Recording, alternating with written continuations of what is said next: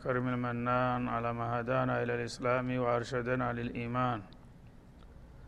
وأنزل هذا القرآن بالبرهان وأرسل لنا أفضل الرسل بأفصح اللسان. فله الحمد والشكر على هذه النعم العظيمة والآلاء الجسيمة. والصلاة والسلام على خير خلق الله وخاتم رسل الله الذي قال ما اجتمع قوم في بيت من بيوت الله يتلون كتاب الله ويتدارسونه فيما بينهم إلا نزلت عليهم السكينة وغشيتهم الرحمة وعفتهم الملائكة وذكرهم الله في من عنده وعلى آله وصحبه ومن اهتدى بهذه وبعد. فقد وقفنا في درس أمس عند قوله جل وعلا من سورة يونس. واتل عليهم نبأ نوح إذ قال لقومه يا قوم إن كان كبر عليكم مقامي وتذكيري بآيات الله وتذكيري بآيات الله فعلى الله توكلت فأجمعوا أمركم وشركاءكم ثم لا يكن أمركم عليكم غمة. ثم قضوا إلي ولا تنذرون الآية الواحدة والسبعين. فلنبدأ من هنا. أعوذ بالله من الشيطان الرجيم. واتل عليهم نبأ نوح إذ قال لقومه يا قوم إن كان كبر عليكم مقامي وتذكيري بآيات الله فعلى الله توكلت فأجمعوا أمركم وشركاءكم ثم لا يكن أمركم عليكم غمة ثم قضوا إلي ولا تنظرون فإن توليتم فما سألتكم من أجر إن أجري إلا على الله وأمرت أن أكون من المسلمين فكذبوه فنجيناه ومن معه في الفلك وجعلناهم خلائف وأغرقنا الذين كذبوا بآياتنا. فانظر كيف كان عاقبة المنذرين. فانظر كيف كان عاقبة المنذرين.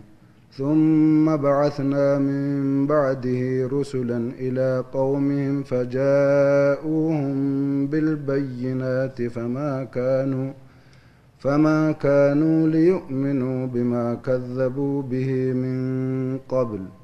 كذلك نطبع على قلوب المعتدين.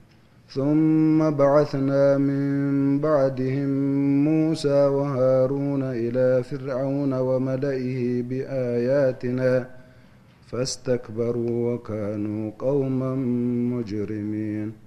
فلما جاءهم الحق من عندنا قالوا إن هذا لسحر مبين.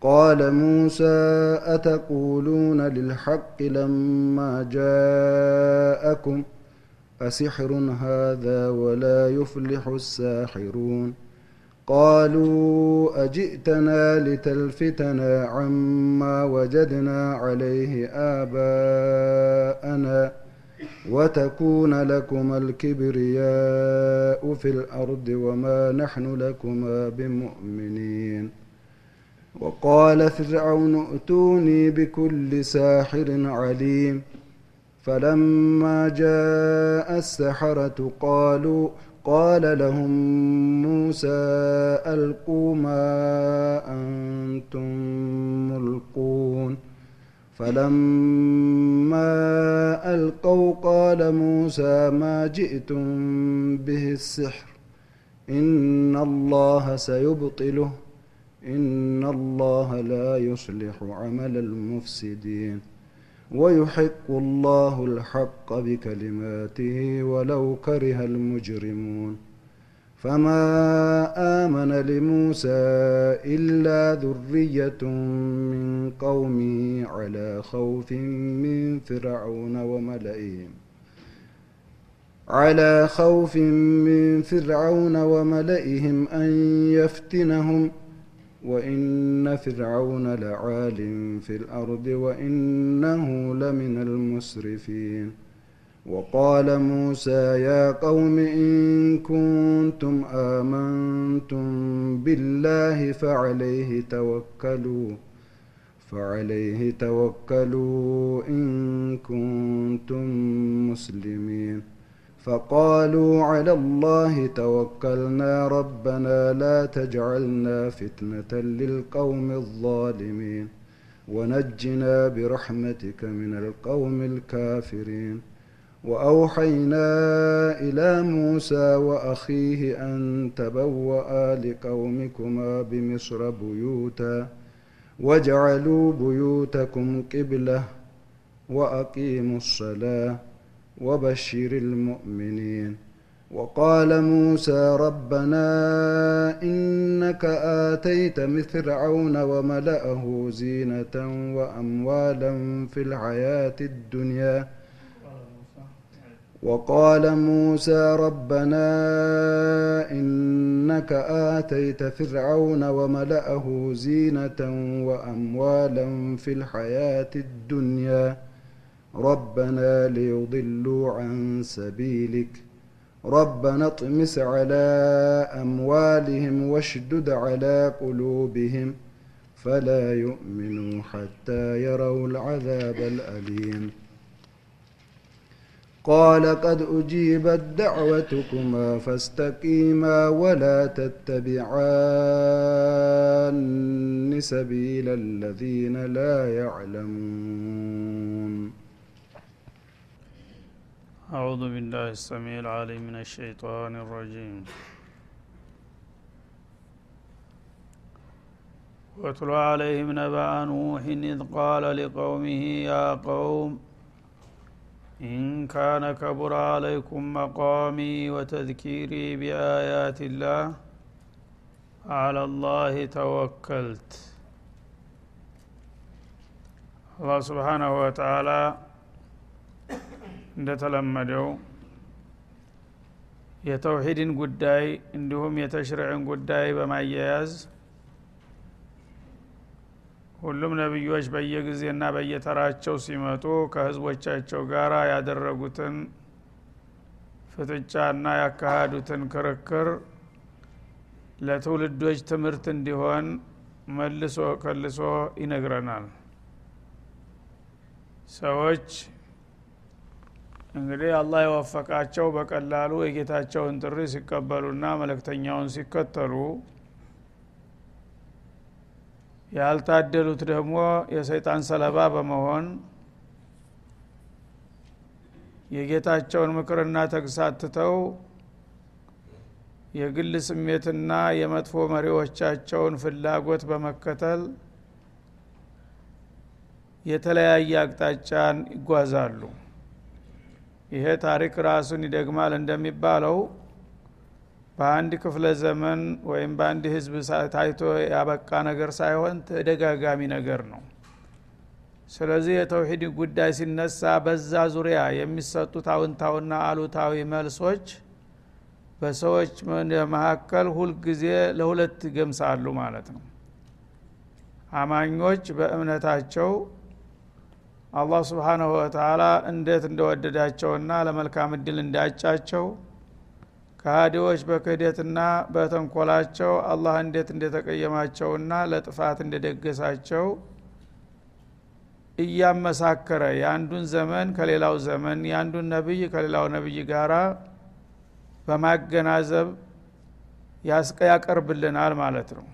ለምን? ከታሪክ እንድንማር። ታሪክ ለሰው ልጅ መስታወት ነው በመጥፎም ሆነ በመልካም ጎኑ አስተማሪ ነው ታሪክ።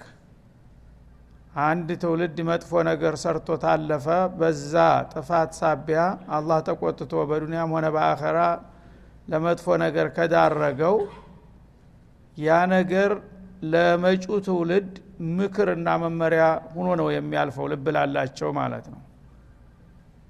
ደጎች ደግሞ በመልካም ሰርተውና በርክተው ከሄዱ በሰዎች ዘንዳ የተደነቁ ታሪካቸው የተመጎሰ ይሆናል። ያነ ደግሞ የመጪው ትውልድ የእነሱን ፈለግ ተከትሎ መልካም ለመስራት በር ይከፍትለታል ማለት ነው። ስለዚህ ጦሪቀት አልቁርአን ሁልጊዜ ይህንን ስልት ይጠቀማል በተደጋጋሚ። ተታሪካችሁ ተማሩ። ለምን ሁልጊዜ ጥሬ ሁልጊዜ ጀማሪ ትሆናላችሁ? ያለፉት ትውልዶች ባደረጉት በመጥፎውም መጥፎነትን አውቃችሁ ተገሰጡ በመልካሙም ደግሞ መልካሙን አውቃችሁ ውረሱት ለማለት ታሪኮችን ሁልጊዜ ይደግማቸዋል። እና ባለፈው እንግዲህ ነቢዩ አለህ ሰላቱ ወሰላም በጊዜያቸው ያጋጠሟቸው ተቃዋሚዎች ምን ያህል ችግር እንዳደረሱባቸው ሲገልጽ ነበረ የመጣው ማለት ነው ይሄ ማኩንተ ቢድአ ምን ሩሱል እንዳለው የመጀመሪያ መለክተኛ የመጀመሪያም ተጠቂ አይደለህም። ያለፉትም ነቢያቶች እንደዚህ ብዙ ውጣ ውረድ ያጋጥሟቸው ብዙ ጥላቶች ተፋልመዋቸው ነው ለውጤት የበቁትና እስቲ ያለፉትን አውሳላቸው ይላል ማለት ነው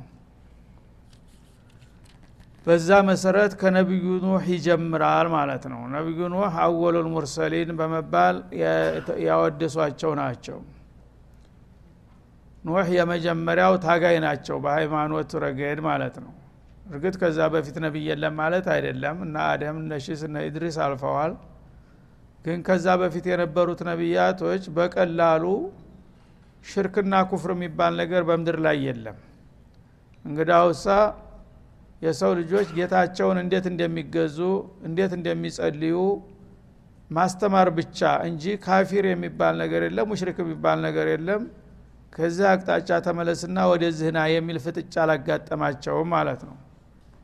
ኑህ ግን ሰዎች ከፈር ካፈነገጡ በኋላ ስለመጡ ከስተት ላይ የወደቁትን ሰዎች እንደገና ወደ ቀደምት ፈራችሁ ተመለሱ ሲሏቸው አካከ ዘራፋሉ ማለት ነው? ስለዚህ እልክ አስጨራሽ የሆነ ትግል ውስጥ ገቡ። ፈለቢተ ፊህም አልፈ ሰነትን ኢላ ከምሲና አማ እንዳለው አልአንከቡት ላይ ለሺ አምሳ ዓመት የጎደለው ዘጠኝ መቶ ሀምሳ ዓመት ሰለቸ ደከመኝ ሳይሉ ታገሉ ተፋለሙ ማለት ነው። በመጨረሻም ረቢ እኒ መቅሉቡን ፈንተሲር ብለው አቤቱ ታቀረቡ እኔ እንግዲህ አቅሜን ሟጥጬ ጨርሻለሁ ካሁን በኋላ የምታረገውን አድርግ ብለው ሲከሷቸው ጥሩ ነው እንዳልከውም አንተ ድርሻህን ተወጥተሃል እኔ የማረገውን አረጋለሁ ብሎ ያው አላህ እርምጃውን ወሰደ ማለት ነው። ስለዚህ ይሄ ትልቅ ታሪክ ስለሆነ ሁልጊዜ ከሱ ይጀምራል። የነቢዩላህ ኑህን ታሪክ በብዙ ሱራዎች ደጋግሞ ነው የመጣው ማለት ነው። እና አሁንም እዚህ ሱራ ላይ واتل عليهم نبأ نوح نبأ ማለት خبر ማለት ነው። የነቢዩላህ ኑህን ታሪክ ወይም ዝና አውሳላቸው አንብብላቸው ለህዝቦችህ። إذ قال لقومه ነቢዩላህ ኑህ በወቅቱ መጥተው በጊዜው ለነበሩት ወገኖቻቸው ባሉ ጊዜ ያ ቀውም ወገኖቼ ሆይ አሉ ጥሪያቸውን ሲጀምሩ ማለት ነው። እናንተ ካፊሮች እናንተ ሙሽሪኮች ብለው አይደለም የጀመሩት። ሁልጊዜ በስነ መግባር ነው የአላህ ሩስሎች የሚቀርቡት ማለት ነው። ጥላቶቻቸው የከፉ ቢሆኑም እያባበሉ ነው ማለት ነው ያ ቀውሚ ወገኖቼ ሆይ አሏቸው። ኢንካነ ከቡር አለይኩም መቃሚ እኔ ከእናንተ መካከል ለብዙ ዘመናት መቆየት የከብዷችሁ ከሆነ አሉ። ወተذኪሪ ቢአያትላህ የአላህን አንቀጾች እያወሳሁኝ እናንተን መምከርና መገሰጡ ሰልችቷችሁ ከሆነ ፈአለላህ የተወከልት በዚህ በመሰላቸት ስሜት ተነሳሳችሁ በእኔ ላይ ጉዳት ልታደርሱ እያሰባችሁ እንደሆነ ይሰማኛልና ምናልባት ይህን ነገር ልታረጉ አስባችሁ ከሆነ የምፈራ አይምሰላችሁ። እኔ በላከ ጌታ ላይ እመካለሁኝ። የፈለጋችሁትን እርምጃ ለመውሰድ ብትሞክሩ የእኔ ጌታ አሳልፎ እንደማይሰጠኝ አቃለሁኝ ከንቱ አትሰቡ አሏቸው ማለት ነው ፈአጅሚዑ አምረኩም ወሹረካአኩም። ስለዚህ እናንተ በእኔ ላይ ልታሳልፉት የምትፈልጉትን ውሳኔ በአንድ ድምፅ ተስማምታችሁ ወስኑ። ፈለገውን ነገር ብትወስኑ እኔ የምበገር አይደለሁም ማለታቸው ነው።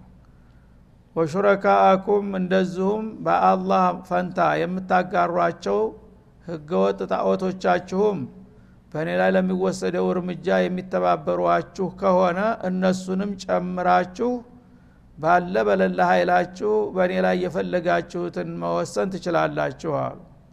ثመ ላ የኩን አምሩኩም አለይኩም ኡማ እና በእናንተ ላይ ልታረጉት የፈለጋችሁት ነገር ጭፍን አይሆንባችሁ ግራ አይጋባችሁ ማለታቸው ነው። አንድ ግለሰብ ማጥቃት ቀላል ነው። አንተም ጣዖትህም ተረባርባችሁ ተጋግዛችሁ ይህን ሰውዬ እንዲህ ማድረግ አለብን ብላችሁ ለመወሰን ለምን ድፍረት ታጣላችሁ? ወስኑ የፈለጋችሁትን ነገር አሏቸው ማለት ነው። እንግዲህ የአላህ መለክተኞች ምን ያህል መንፈሰ ጠንካራ እንደነበሩ አጉልቶ ያሳይሃል ይህ አባባል ማለት ነው። ልክ ነቢዩላህ እብራሂም ከነ ህይወታቸው እጅግራቸውን አስረው ጋማ ሳት ውስጥ ሲወረውሯቸው እንዳልተበገሩት እሳቸውም እንቢት አልክ እኮ እናጠፋሃለን ሲሏቸው ማንን ነው የምታስፈራሩት አሉ።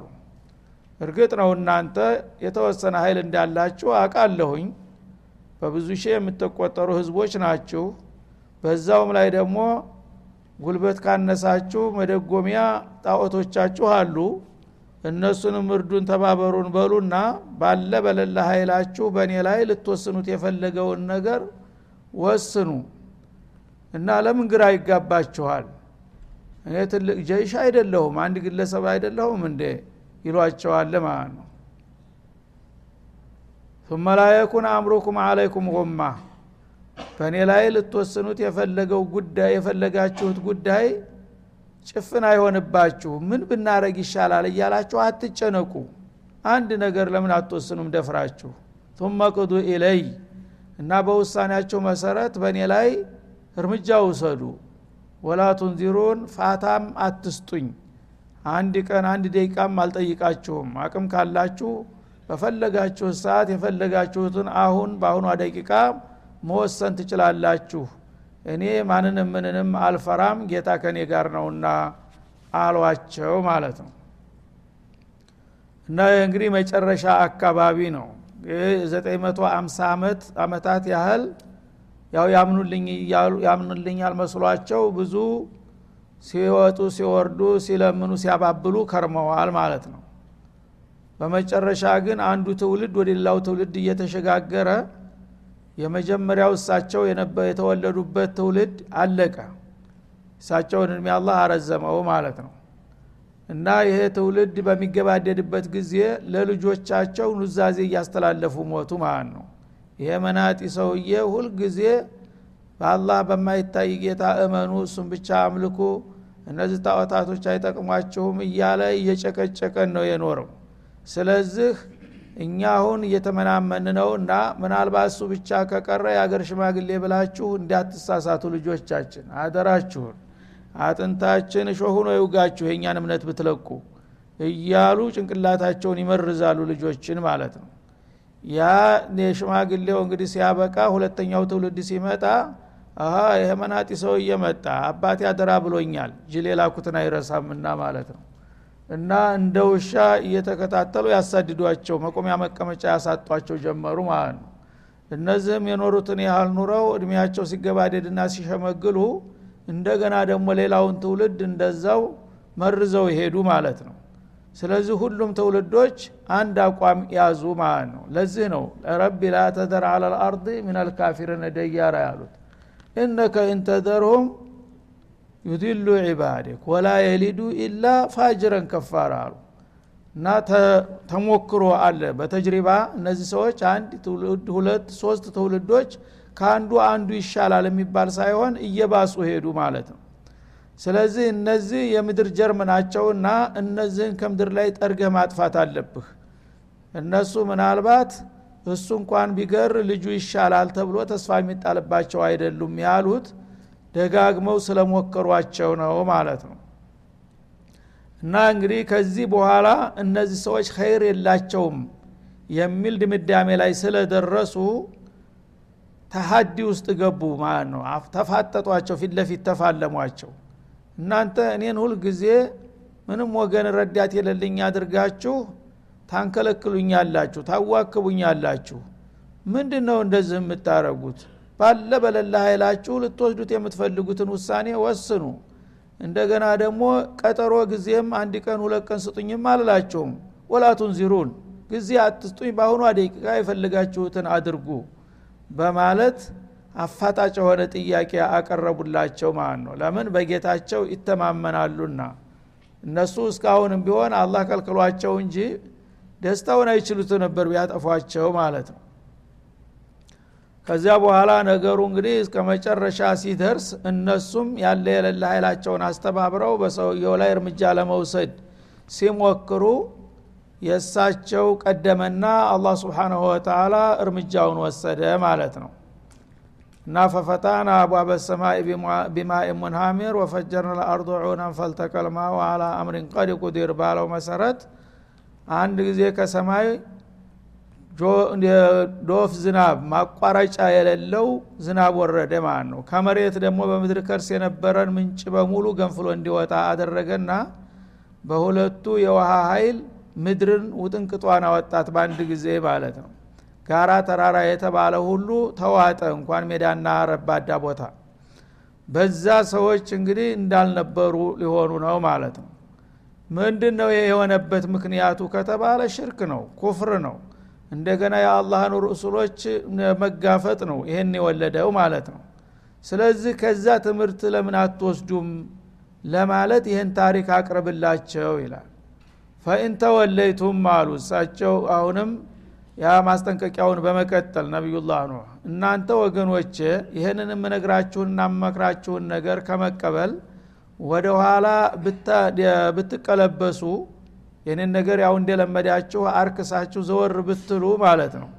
ብትተውት የሚተዋችሁ ነገር አደለም ገባችሁበት? ገብቶ ልካችሁን ያስፈጃችኋልና ይህ ጨቅጫቃ መጣ ብለህ ትተዘወር ላለሁና አገላገላለሁ ብትል የሚሆን አይደለም ራስህን ጥፋት ላይ ትጥላለህ። ፈማ ሰአልቱኩም ሚን አጅሪን እናንተ እኔን ንቃችሁና ትታችሁኝ ልትሄዱ ብትሞክሩ እኔ የምጎዳው ነገር የለም። ምክንያቱም በምሰጠው አገልግሎት ከእናንተ ወረታ አልጠየቅኩምና አሉ። እኔ ይህን ነገር ስለማቀርብላችሁ ስለማስተምራችሁ ተቆራጭ አድርጉልኝ ደሞዝ ስጡኝ ብላችሁ ኑሮ አንፈልግም። ያንተን ትምህርት ብላችሁ ብትሄዱ እጎዳ ነበር። ለምን? የገቢ ምንጭ የደረቀና ማለት ነው እኔ መጀመሪያውንም ከእናንተ የምፈልገው ነገር የለም። ለእናንተ ጥቅም ብዬ ነው እምደክመው እንጂ ከእናንተ የሚቀርብኝ ነገር እኮ የለም ትታችሁ ብትሄዱ አሏቸው። ኢን አጅሬ ኢላ አለላህ የእኔ ድካም ዋጋ የወረታ በላከኝ በጌታዬ ላይ ነው። እርግጥ ምንዳ የለኝም አይገባኝም ማለት አይደለም። ምንዳዬን እናንተ ልትከፍሉ እንኳ ብትፈልጉ አትችሉትም። የዋልኩላችሁን ውለታ። ግን አለመታደል ሆኖ እንደ ዋልኩላችሁ እንኳን አትቆጥሩትም እንኳን ልትከፍሉ። እኔ ደግሞ ከእናንተ የምጠብቀው ጥቅም የለም። ያን ነገር የሰጠኋችሁን ትምህርት አንቀበልም ካላችሁ ራሳችሁን ጎዳችሁ እንጂ እኔ በዛ ሳቢያ የሚያገኘው ጥቅም አይቋረጥብኝ። ለምኑ እፈራለሁ እጨነቃለሁኝ አሏቸው እኔ ደግሞ እናንተ አመናችሁም አላመናችሁ إن أجري إلا على ربي ما أجري إلا على ربي ማለት ነው። إن እዚህ ላይ بمعنى ما نافية ናት። የእኔ ምንዳ በጌታዬ ላይ ነው። አላህ ነው መርጦ የላከኝ። መልእክቱን ባደረስኩለት ቁጥር እናንተ ብትቀበሉም ባትቀበሉም እሱ የሚገባኝን ምንዳ ይሰጣኛል። ስለዚህ ከባለቤቱ አገኛለሁ የዲካም ዋጋዬን። እናንተ ግን ከእናንተ የምጠብቀው ጥቅም ስለሌለ የምትጎዱ ነገር የለም እንቢ ብላችሁ ብትሄዱ ራሳችሁን እንጂ ማንም አትጎዱ ማለታቸው ነው። ወኡሚርቱ አን አኩነ ሚነል ሙስሊሚን።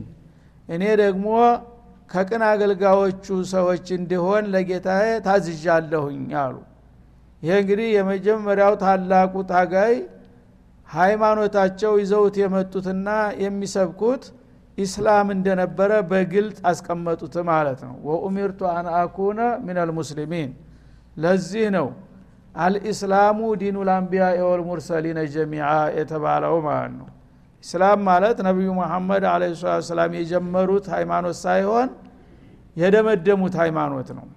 የመላው ነቢያት ሃይማኖት እስላም ነው። ምክንያቱም እስላም ማለት አልንቅያድ ሊረቢ ልዓለሚን ኢብራሂም አስሊም ሊረቢ ልዓለሚን በሚላቸው ጊዜ አስለምቱ ሊረቢ ልዓለሚን እስላም ማለት ለአላህ ፍጹም ታዛዥና ተገዥ ማለት ነው ስለዚህ ነቢይ የተባለ ሁሉ በሙሉ የአላህ ታዛዥና ተገዥ ነው። ስለዚህ እምነታቸው ኢስላም ይባላል። ኑሕም ወኡሚርቱ አን ኡስሊመ ሊረቢ ልዓለሚን የለውን ደገሙት ማለት ነው። ወኡሚርቱ አን አኩነ ሚነል ሙስሊሚን ከሳቸው በፊት ሙስሊሞች እንዳለፉም ጠቆሙ። ከእኔ በፊትም የአላህ ታዛዥና ቅን አገልጋይ የሆኑ ባሪያዎች አልፈዋልና ከነዛ እንዲቀላቀል የነሱን ታሪክ እንደ አዲስ ነው የታዘዝኩት። የነ አደምን የነ ሺስን የነ እድሪስን ዲን ይዤ ነው የመጣሁት። አዲስ ነገር አይደለም ያመጣሁት አሏቸው ማለት ነው። ስለዚህ ሁሉም ነቢዮች ያስተማሩት ከሳቸውን በፊት ከሳቸውን በኋላ ኢስላምን ነው ማለት ነው። ኢስላም እንግዲህ በአሁኑ ጊዜ የእኛ ሃይማኖት ብቻ ነው። ኢስላም በሚለው ስም በዋናው በኦሪጂናል ስሙ የታወቀው። ሌሎች ግን ተበርዘው ተከልሰው ስማቸውን ጭምር አጥተዋል ማለት ነው። ትክክለኛ አስሊ ስማቸው የሁሉም ሃይማኖቶች ከሰማይ የመጡ የነቢያት ሃይማኖት ኢስላም ነው ስማቸው። ስለዚህ የሁድያ የሚለው ስም ሙሳ የሁድያ አስተምራለሁ ብሎ አልመጡም። ክርስትና የሚባለው ስም ዒሳ ክርስትና የሚባል አላስተማሩም። እንግዲህ ሁላቸውም ቃሉ ሻዲ ቢአና ሙስሊሙን ቃል አልሐዋርዩን ናህኑ አመና ቢላህ። ሐዋርዮች ናቸው የመጀመሪያዎቹ ስዲቆች ለዒሳ ያመኑት። እነሱ ያው በጠራ ባቀረብክልን ጥሪ መሰረት እኛ አምነንልሃል ፈሻድ ቢአና ሙስሊሙን አሉ። ሙስሊም ብሎ ነውና የጠራቸው። ከዛሬ ጀምሮ እኛ ሙስሊሞች መሆናችንን ጌታ ዘንዳ መስክርልን ሪፖርት አቅርብ አሏቸው ማለት ነው።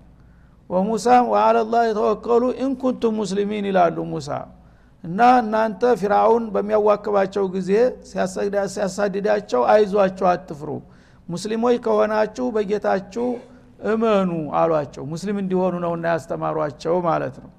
ሌላም ሁሉ ነቢይ እያንዳንዱ ሙስሊም ነኝ ብሎ ነው የመጣው። ያስተማረውም ኢስላም ነው ማለት ነው። ስለዚህ እኛ የኢስላም ደምዳሚዎች እንጂ ጀማሪዎች አይደለንም ማለት ነው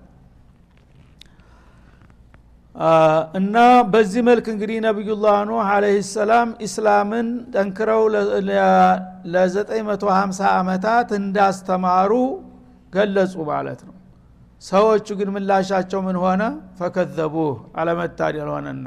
ይህን የመሰለ ታላቅ አንጋፋ ነቢይ እንደ ቀላል አወናባጭ ቆጥረው አስተባበሉት። ውሸታም አጭበርባሪ እያሉ ይዘልፉት ይነቅፉት ነበረ ማለት ነው ፈነጀይናሁ ወመማአሁ እሱ ግን ሀላፊነቱን በብቃት ተወጥቷልና በእነሱ ላይ የሚመጣው አደጋ እንዳይጨምረው አዳን ነው ይላል። እሱንና አብረውት የነበሩትን ጥቂት ግለሰቦች ፊልፉልክ መርከብ እንዲሰራ አዘዝንና በዛ መርከብ ላይ ተሳፍረው አለምን የሚያጥለቀልቀውን ውሃ በመርከባቸው እየጋለቡ እንዲያልፉት አደረግን። ሌሎቹ የውሃ ሰለባ ሆኑ ማለት ነው ወጃአልናሁም ከላኢፍ